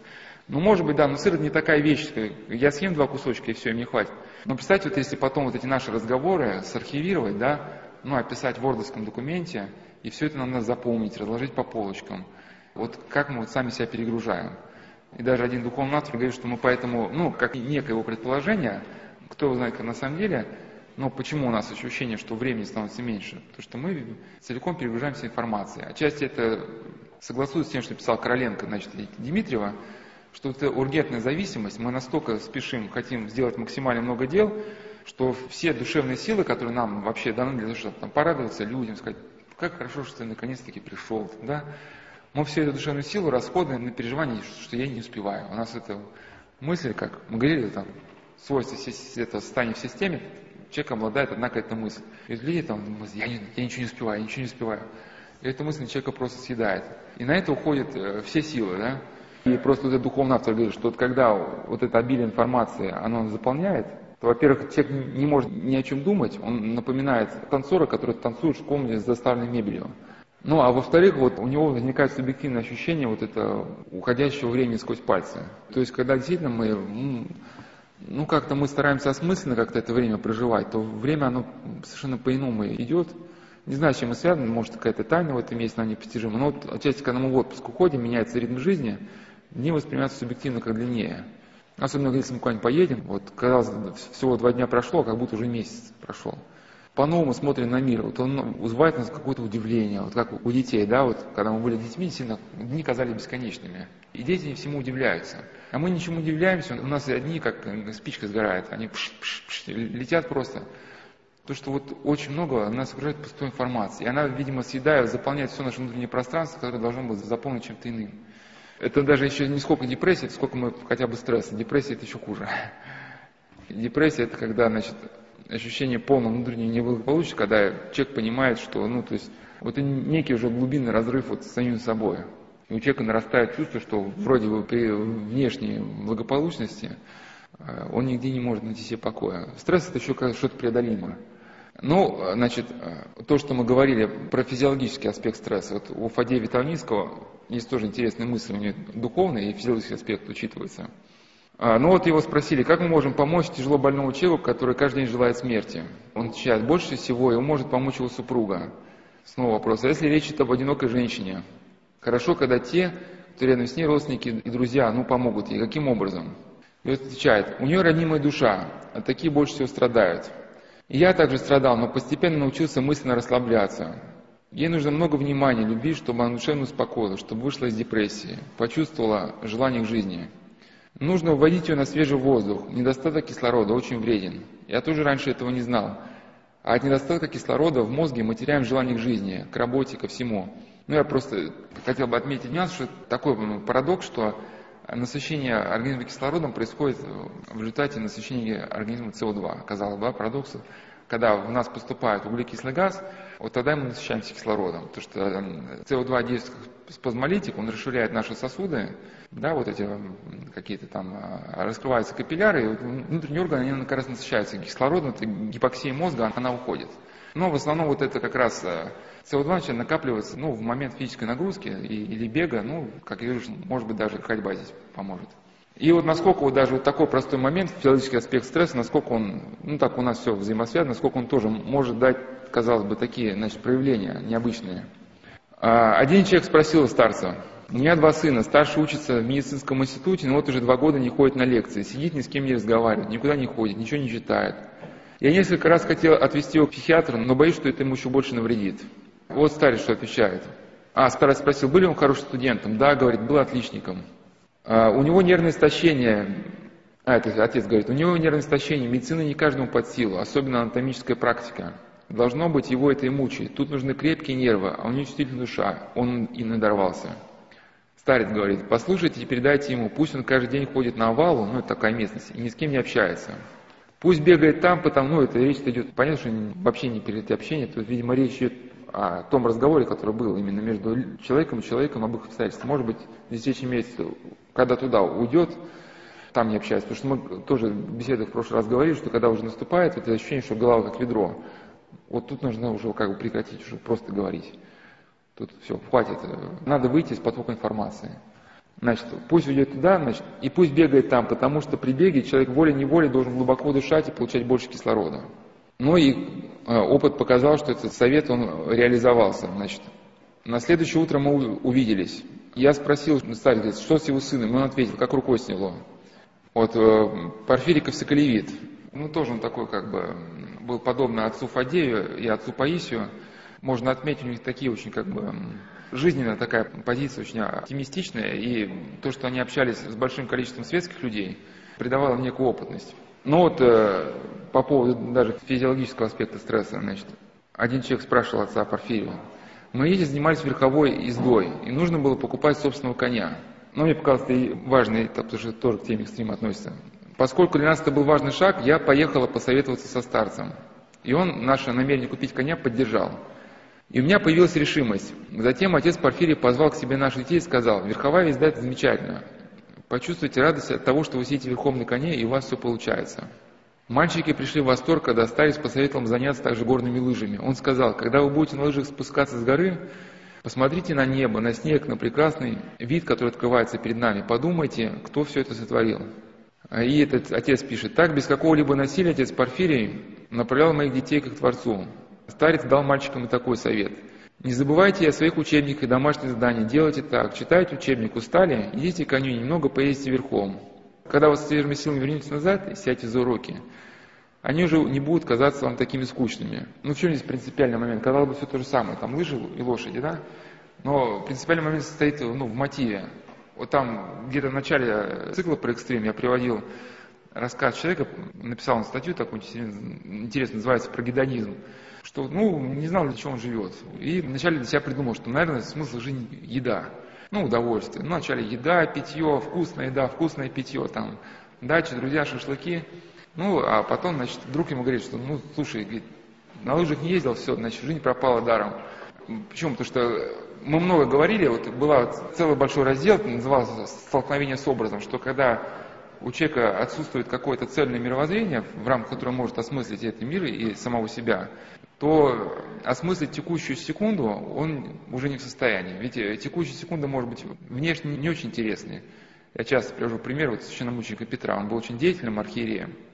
Там храмы восстанавливал, он боролся там с обновленцами, ну, то есть отставил православие.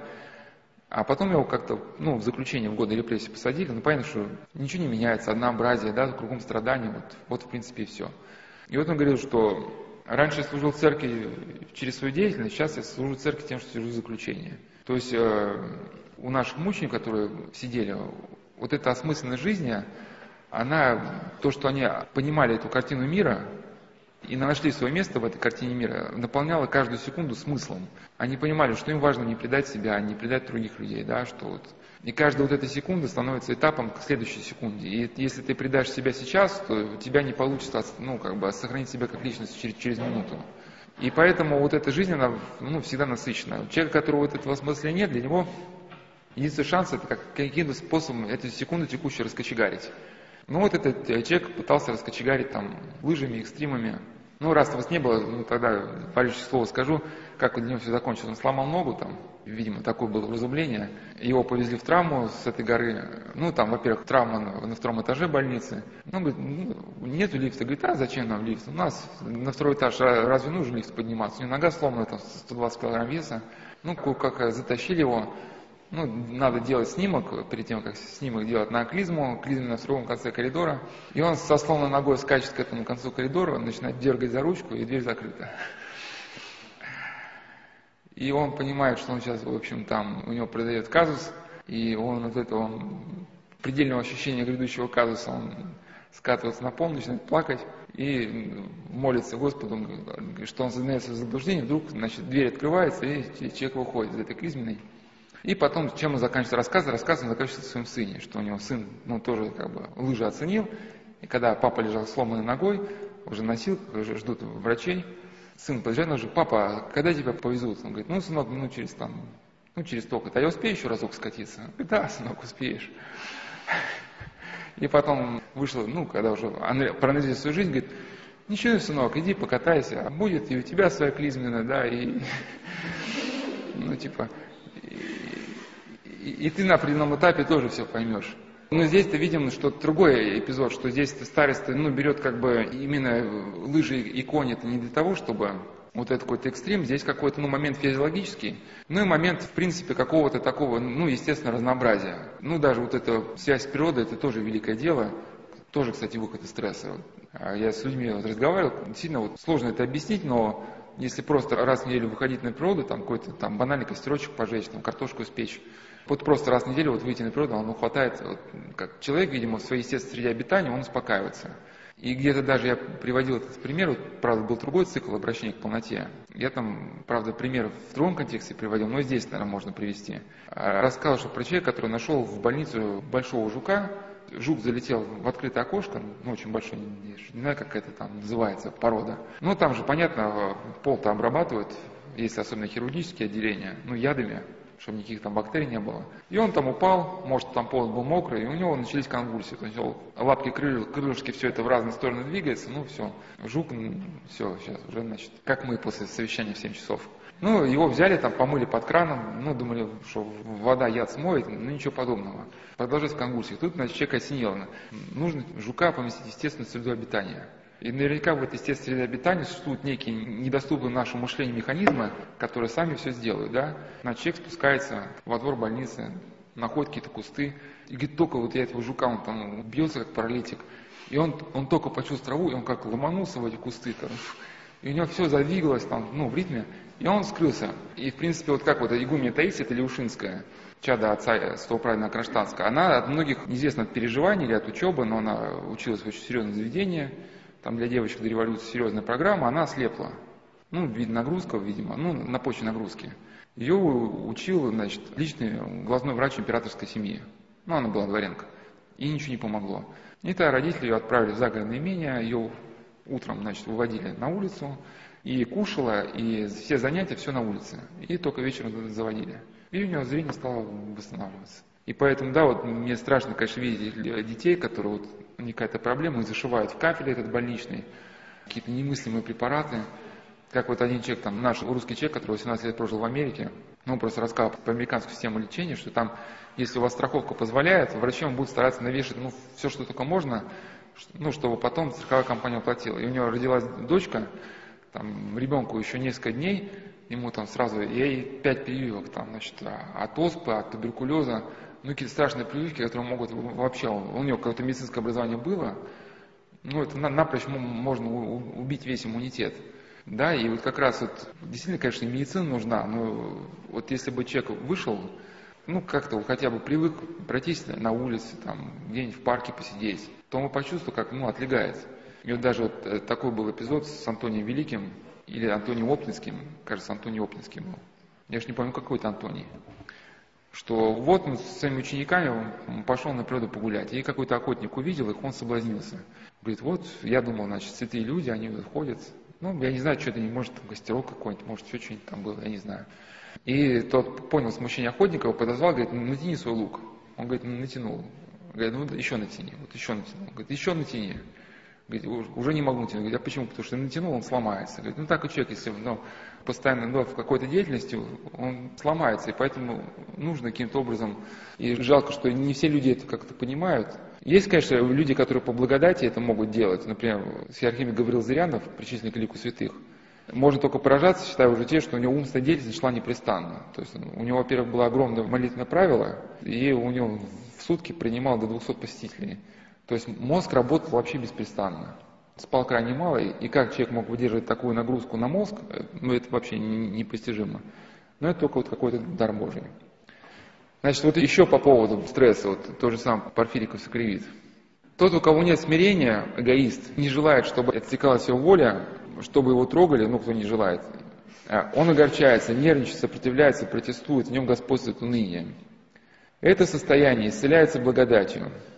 Ну, я почему привести это, что и молитва хорошо, но не только вот молитва, что молитва как бы преимущественно, потому что человек это без божества, но все-таки человек, он еще наделен телом, и это тоже надо учитывать. Это состояние исцеляется благодатью. Душа должна обратиться к любви Божией. Исцеление произойдет тогда, когда душа с горячим желанием возлюбит Бога. Многие наши святые обращали скорбь в радость благодаря любви ко Христу. Молитва, служение Богу постепенно преображает скорбь и обращает ее в радость, потому что действует благодать Божия. Здесь необходимо иметь силу, чтобы привлечь благодать Божию, которая помогает тебе соединиться с Ним. Необходимо искусство. Когда предашь себя Богу и станешь с Ним едино, тогда забудешь о злом духе, который дергает тебя сзади.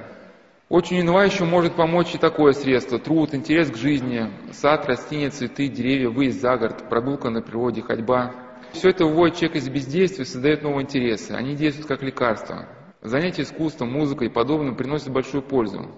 Но наибольшее значение придаю интересу к церкви, к изучению Священного Писания, службам. Читая Слово Божие, человек исцеляется незаметно для себя. Я вот потом, когда буду более подробно характер Ставрогина разбирать, почему в человеке угасает эмоциональная сфера, хотел поговорить про удивление, вот именно чтение Священного Писания, оно, если человек внимательно изучает статическое творение, в нем рождается некое чувство изумления. То, чего человека, в принципе, лишает современной жизни. А, значит, к отцу Порфирию пришла одна девушка, которая страдала страшной депрессией, которой не помогали лекарства. Она забросила все, работу, дом, свои занятия. И старец говорит, я рассказал о любви Христова, которая пленяет душу, потому что благодать Божия наполняет душу и изменяет ее. Я объяснил, что эта демоническая сила пленяет душу и душевную силу, превращает в сильную скорбь, низвергает душу, мучает ее и делает неспособной ни к чему. Ну вот это как демон уныния, в принципе. Уныние тем характеризуется, что человек становится неспособен ни к чему. Я посоветовал ей заняться различными предметами, например, музыкой, которая раньше нравилась ей и тому подобным. Но особый акцент я сделал на обращении любви к, и любви ко Христу. Еще я сказал, что в нашей церкви происходит исцеление при, при помощи любви к Богу и молитвы, которая, однако, должна быть жаждой. Это таинство исцеления, вот что принимает наша церковь. Но вот я хотел бы дополнить, значит, вот важное дополнение, что искусство, музыка, ну, они действуют не сами себе, а Различные отдельные аспекты действуют только тогда, когда человек он живет в какой-то полноте. У нас есть тело, и душа, и ум, и глубина духа. И отдельные какие-то аспекты работают тогда, когда мы полностью вот, ну, включены как, вот, в какое-то, ну не знаю, не то, что представление Бога, вот, в то, что можно назвать жизнью. Когда человек игнорирует все прочие аспекты вот, своей личности, да, ум, ну или когда он просто откровенно ну, кого-то предает, то понятно, что музыка ему мало поможет. И поэтому, да, он где-то прочитает совет про музыку, начнет слушать хорошую классическую музыку, ну, ну, послушал, ну, ничего там, да. Это поделал, ну, еду поел, ничего не помогло. Еще отчасти, может, даже не сколько помогает, конечно, может быть, какая-нибудь шкатулка, которая вырежет, ну, хотя и отчасти это помогает. Ну, а еще надо учесть, что тут должна быть воспитываем некая неотступность. Человек склонен к унынию, он ни к чему не способен, он все бросает на полпути, может, только начав. Если человек даже вот, ну, занимается какой-то, даже ну, учится рисовать, вот это, да, некий навык, он должен как бы воспитывать себе вот здесь качество, доводить начатое до конца. Человек уныл, он ну, сделает набросок, все, ну, все, больше его не греет, да, это, это рисунок там, значит. Следующий, следующий, тоже не греет. Ну, я к чему, что сами по себе эти вещи, взяты изолированно, они человеку могут так и не помочь если вас еще эта тема стресса, она еще не очень утомила, вот еще не, несколько вот таких просто идей.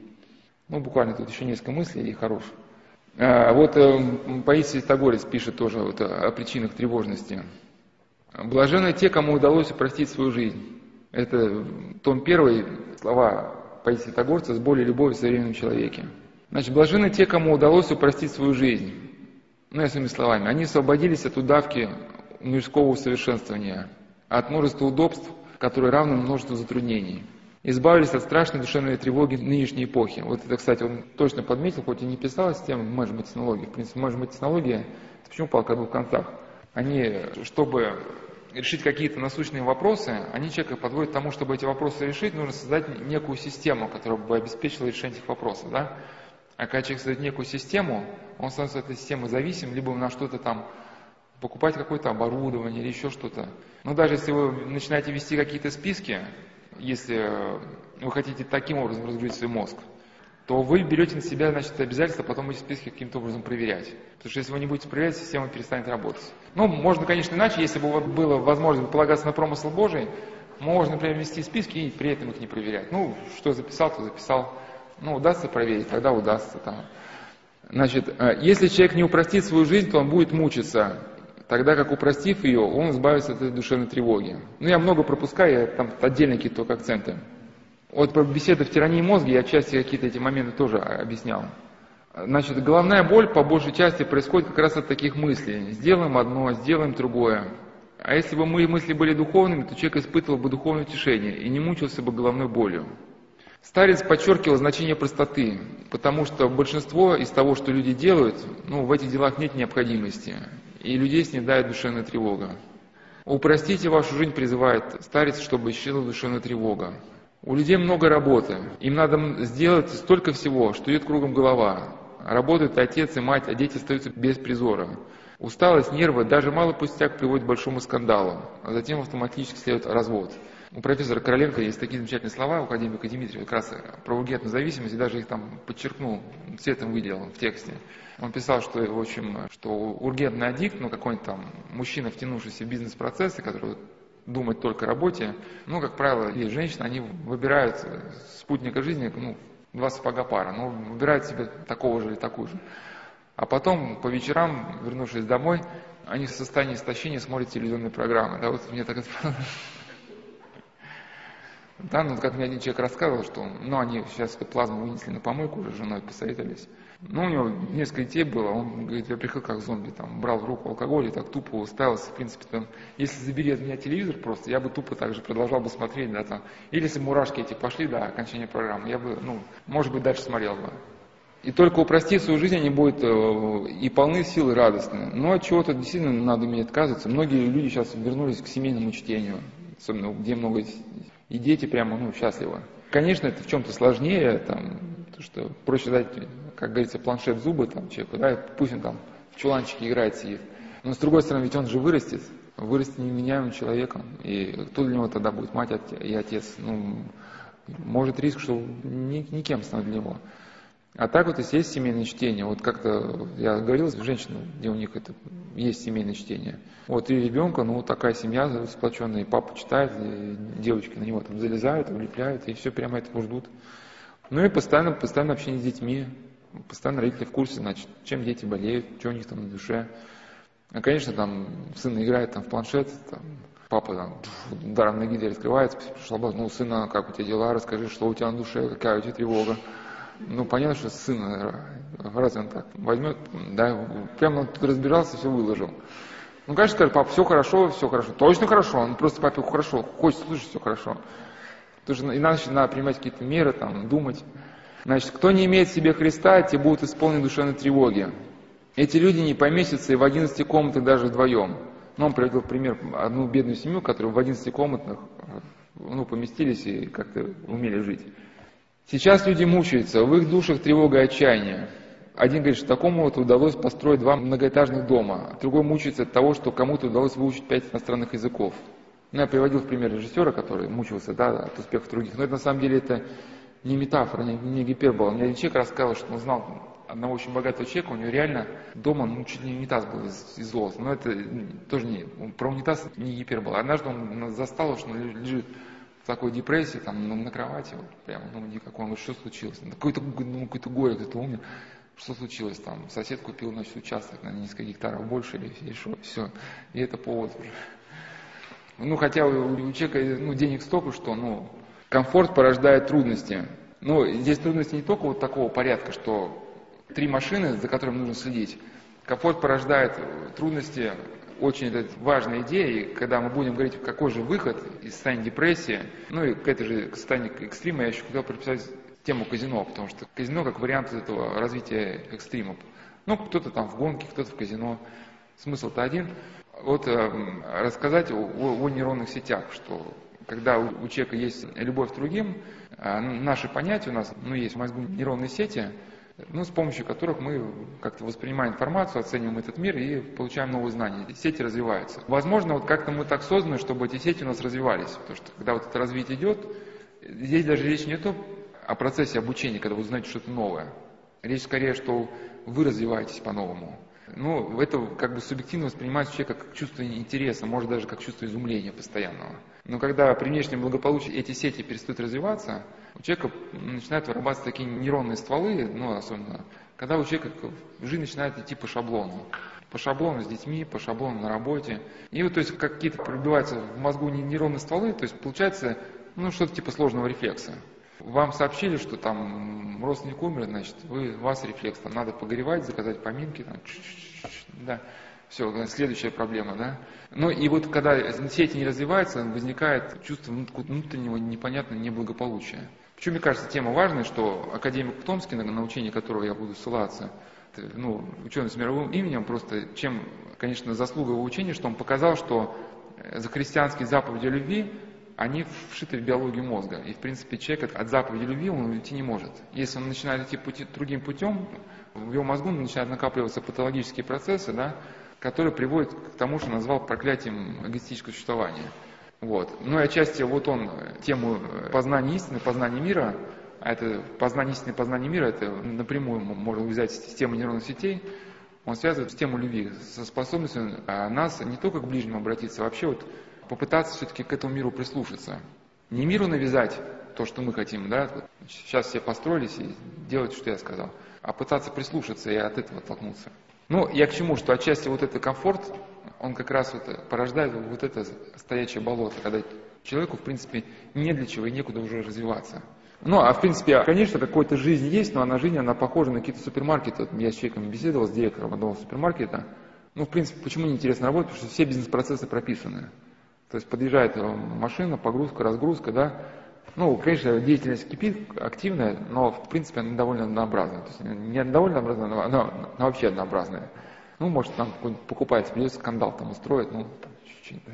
Есть возможность себя как человека проявить, ну, поговорить с этим покупателем как-то, да. А так есть опасность, что ты становишься просто механизированным роботом. Значит, э, дальше ставить Спейси. У людей мученическая жизнь, потому что они не делают свою жизнь проще. Но он действительно рассказывает, что там вот была бы у людей одна машина, ее можно где-нибудь оставить там на улице, да, а если люди заводят три машины, значит новый гараж, свой механик, какие-то проблемы возникают. Значит, большинство удобств влекут за собой неудобства. Мирские люди вздыхаются от многого. Они заполнили свою жизнь множеством удобств и сделали ее трудной. Если не упростить свою жизнь, то даже одно удобство рождает целую кучу проблем. А я бы даже дополнил, что рождает лишнюю информацию в уме. Вот если даже, хоть я не фанат это ГТД, но даже она говорит о том, что нужно избавляться от лишних вещей. Я когда почитал про это ГД, я по-новому понял монашеский обет нестяжания. То есть любая вещь это все-таки информация о ней. И сломанные вещи или там в порядке, нам не, в уме какой-то сегмент занимает, да? И вам непрестанно надо как-то анализировать и обдумывать. Я в одном центре читал цикл бесед «Горение сердца», ну, там э, был центр там, реабилитации наркозависимых, многие люди начинают принимать наркотики, когда теряют творческое вдохновение. Ну, тоже как бы у, у нас тоже с темой депрессии отчасти согласуется, и я там приводил потом некоторые пункты, которые здесь можно привести, всех не буду приводить, в самой там седьмой, восьмой беседы горения сердца. Какие могут быть основания для ненаркотического вдохновения? То есть каким образом человек может собраться, чтобы в его уме сгенерировались какие-то идеи ценные. Ну вот и разбирал вот эти три монашеских обета, там, нестяжание, послушание, ну, говорил там о молчании, безмолвии, и отчасти привел даже, значит, слова из жития Льва Оптинского, что у его слова есть такие, в житии такие слова, что у Льва Оптинского было огромное стечение народа, ну, что поражало, конечно, скорби. И утешение в этих скорбях он находил в нищете. Как, это, как, как, как в нищете можно найти утешение? И эти слова стали понятны, вот э, был в скиту на Секирной горе, только и только открыли, и там была келья для гостей, ну там не было ничего. Там, значит, было окошко, штора, кровать, стол, стул. И ты сидишь, сел на кровать, тебя там, а в келье там какие-то там письма, там на это отвечено, это на это не отвечено. Ты садишься, постоянно думаешь, что отвечено, что не отвечено. Ну и хочешь сходу во всем этом разобраться, и ты что разобраться не можешь, ну и сразу начинает голова болеть. Что от одного сознания, что ты, что ты беспорядок не уберешь там, даже если три дня здесь просишь. А там ну, ты смотришь на этот стол, и террасы как бы как будто ты в каком-то эдеме, там, первозданном. Да, это в принципе мне, поэтому вот, э, в Греции, когда был, еще понравились там, не знаю, во всех ли гостиницах, но некий такой разумный аскетизм, вот как раз эта простота. Ну, там была гостиница хорошая, там, ну, кровать из хорошего дерева, ну, мебель такая красивая, ну, ничего лишнего, вот все такое до предела функциональное. Ну, конечно, человек, который одержим унынием, не хочет с этим бороться, для него это, конечно, будет невыносима мука. Ему нужны эти рюшечки, это эти статуэтки, которые, ну, если у тебя там час времени, чтобы, да, не лежать, не погружаться в ощущение собственной разрухи, ты хотя бы эти начнешь там каталоги смотреть, эти рюшечки разглядывать, статуэтки там пересматривать. Вот, ну а, а так просто твоему уму не за что зацепиться, ну и ты просто и в этом отсутствии вот, внешней информации сидишь, просто наслаждаешься. Вот эта простота отчасти, ну, я комментирую мысль а, отца Паисия. И вот он пишет, что такое счастье в современном отношении. Значит, люди превращаются в машины, целые дни отдают работе. Вот и давай работай, выматывайся, зарабатывай много денег, чтобы сказать потом, что ты благоустроен и счастлив. Ну, что у тебя ребенок не хуже других, что тоже у него все есть, да, значит. А что ребенок там думает, а у него там уже суицидальные мысли, это, в принципе, об этом не знать нет времени, потому что мама все на работе. Такая исполненная душевной тревоги жизнь с ее безостановочной гонкой – это несчастье, адская мука. Зачем тебе такая жизнь с душевной тревогой? Ну и дальше вот уже мысль ближе к делу. Еще э, фильм, вокруг которого я построил, значит, план бесед, это фильм Happy People. Ну, это, значит, группа людей, они страдающие депрессией, они пытаются узнать, что такое депрессия, и пытаются из депрессии выйти. Ну, пытаются как-то разнообразить свою жизнь с помощью там диких игрищ совершенно. Вот. Ну, потом едет в Японию, каким-то образом пытается найти там выход, ну, потом большинство кончает самоубийством. И вот отец Паисий, то, что он пишет, это прямо happy people.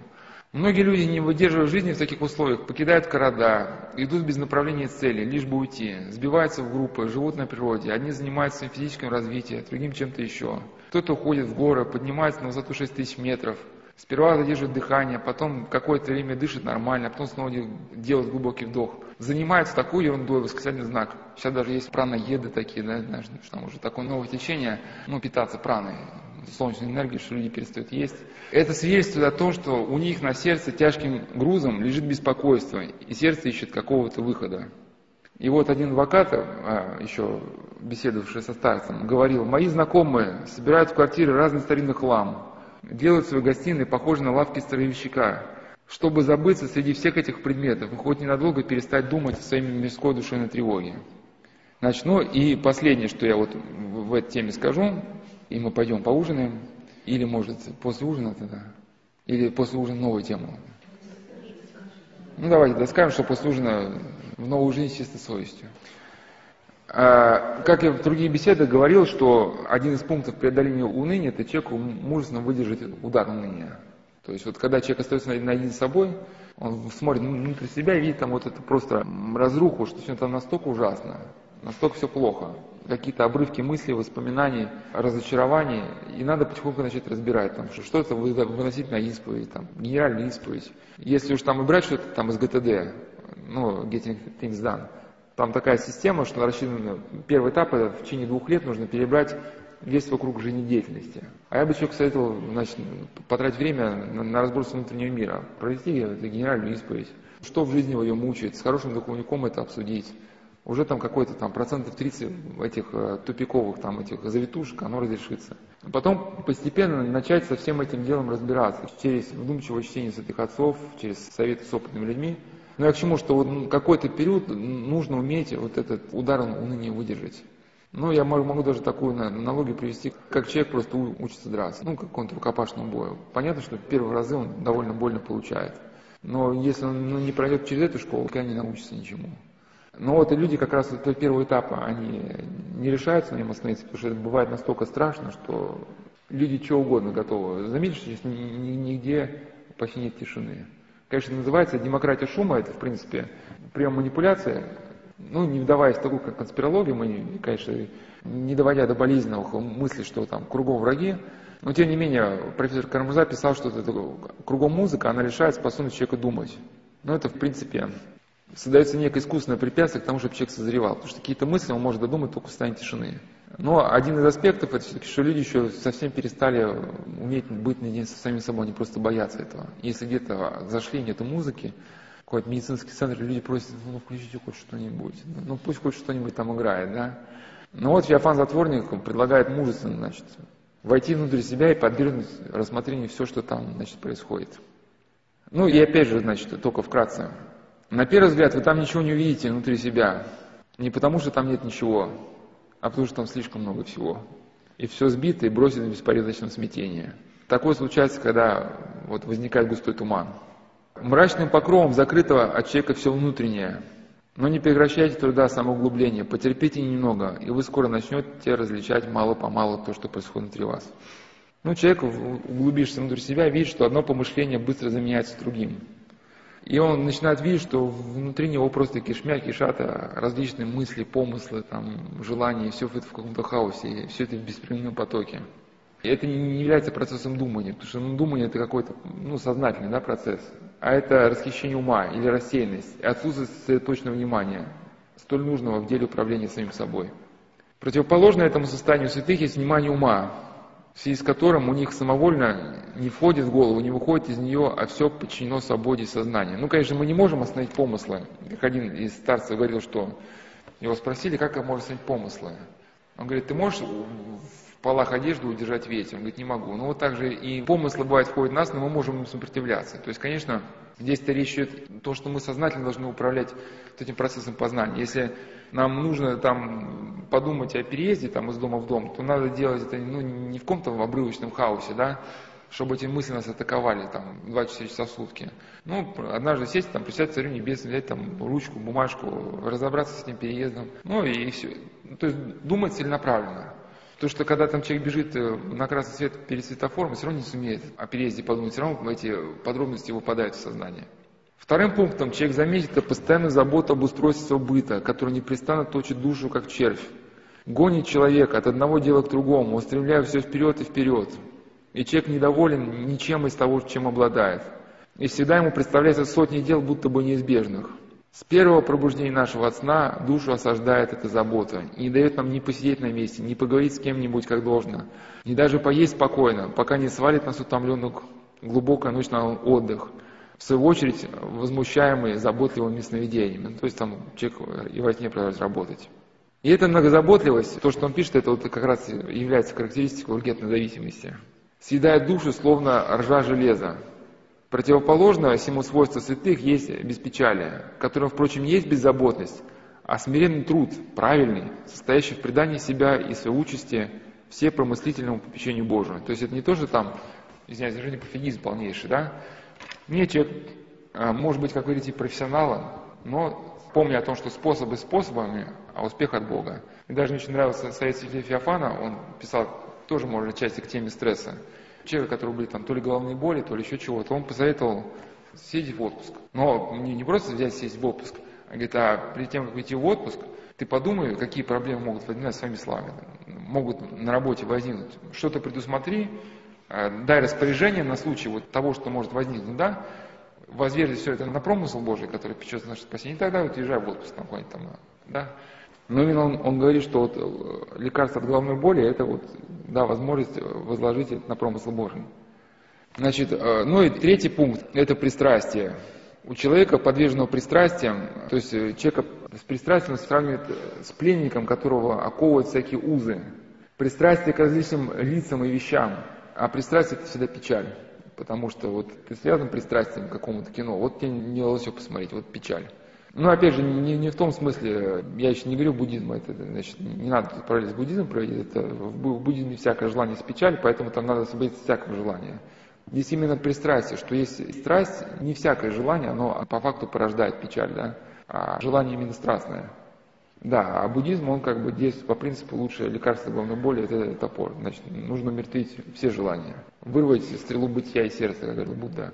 Подобно тому, как идущий где-либо в лесу и запутавшись там руками, ногами, платьями в плечу траву, каким бы членом ни двинул, чувствует себя связанным, таким точно чувствует себя и пристрастный ко всему, ну, ко многому тварному. И даже один из наставников монашества, когда пришел к нему, значит, монах, который сказал, что Ава, я хочу стать монахом, разрешишь ли ты мне оставить немножко из своих имений? Ну, конечно, мы не такие монахи, я не призываю отказывать всему, но из этого случая, как что-то вы для себя сможете вынести. И он не сказал ему там да или нет, он сказал, иди купи мясо в городе на рынке, привяжи его к своему телу, к ногам и приходи сюда. Ну, тот послушался, купил мясо, значит, привязал к ногам и пришел весь вкусный, с собаками, там, дикими зверями. И старик говорит, ты исполнил что я сказал? Говорит, да, ну что ж ты не сказал-то, там, значит, мои ноги искусны. Говорит, я хотел тебе показать, что, что если ты хочешь стать монахом, ну, не отречешься вот от своего имения, ну, то тебя вот эти мысли, они также будут точно тебя изматывать, да, как тебя сейчас по дороге изматывали собаки. Ну, понятно, есть как бы, ну, какой-то разумный мер, надо найти баланс. То есть всех денег не заработаешь, поэтому, ну, что-то нужно к чему-то стремиться, что-то заработать, но без излишнего, без, как для, говорил, без фанатизма. Так, ну, придемся.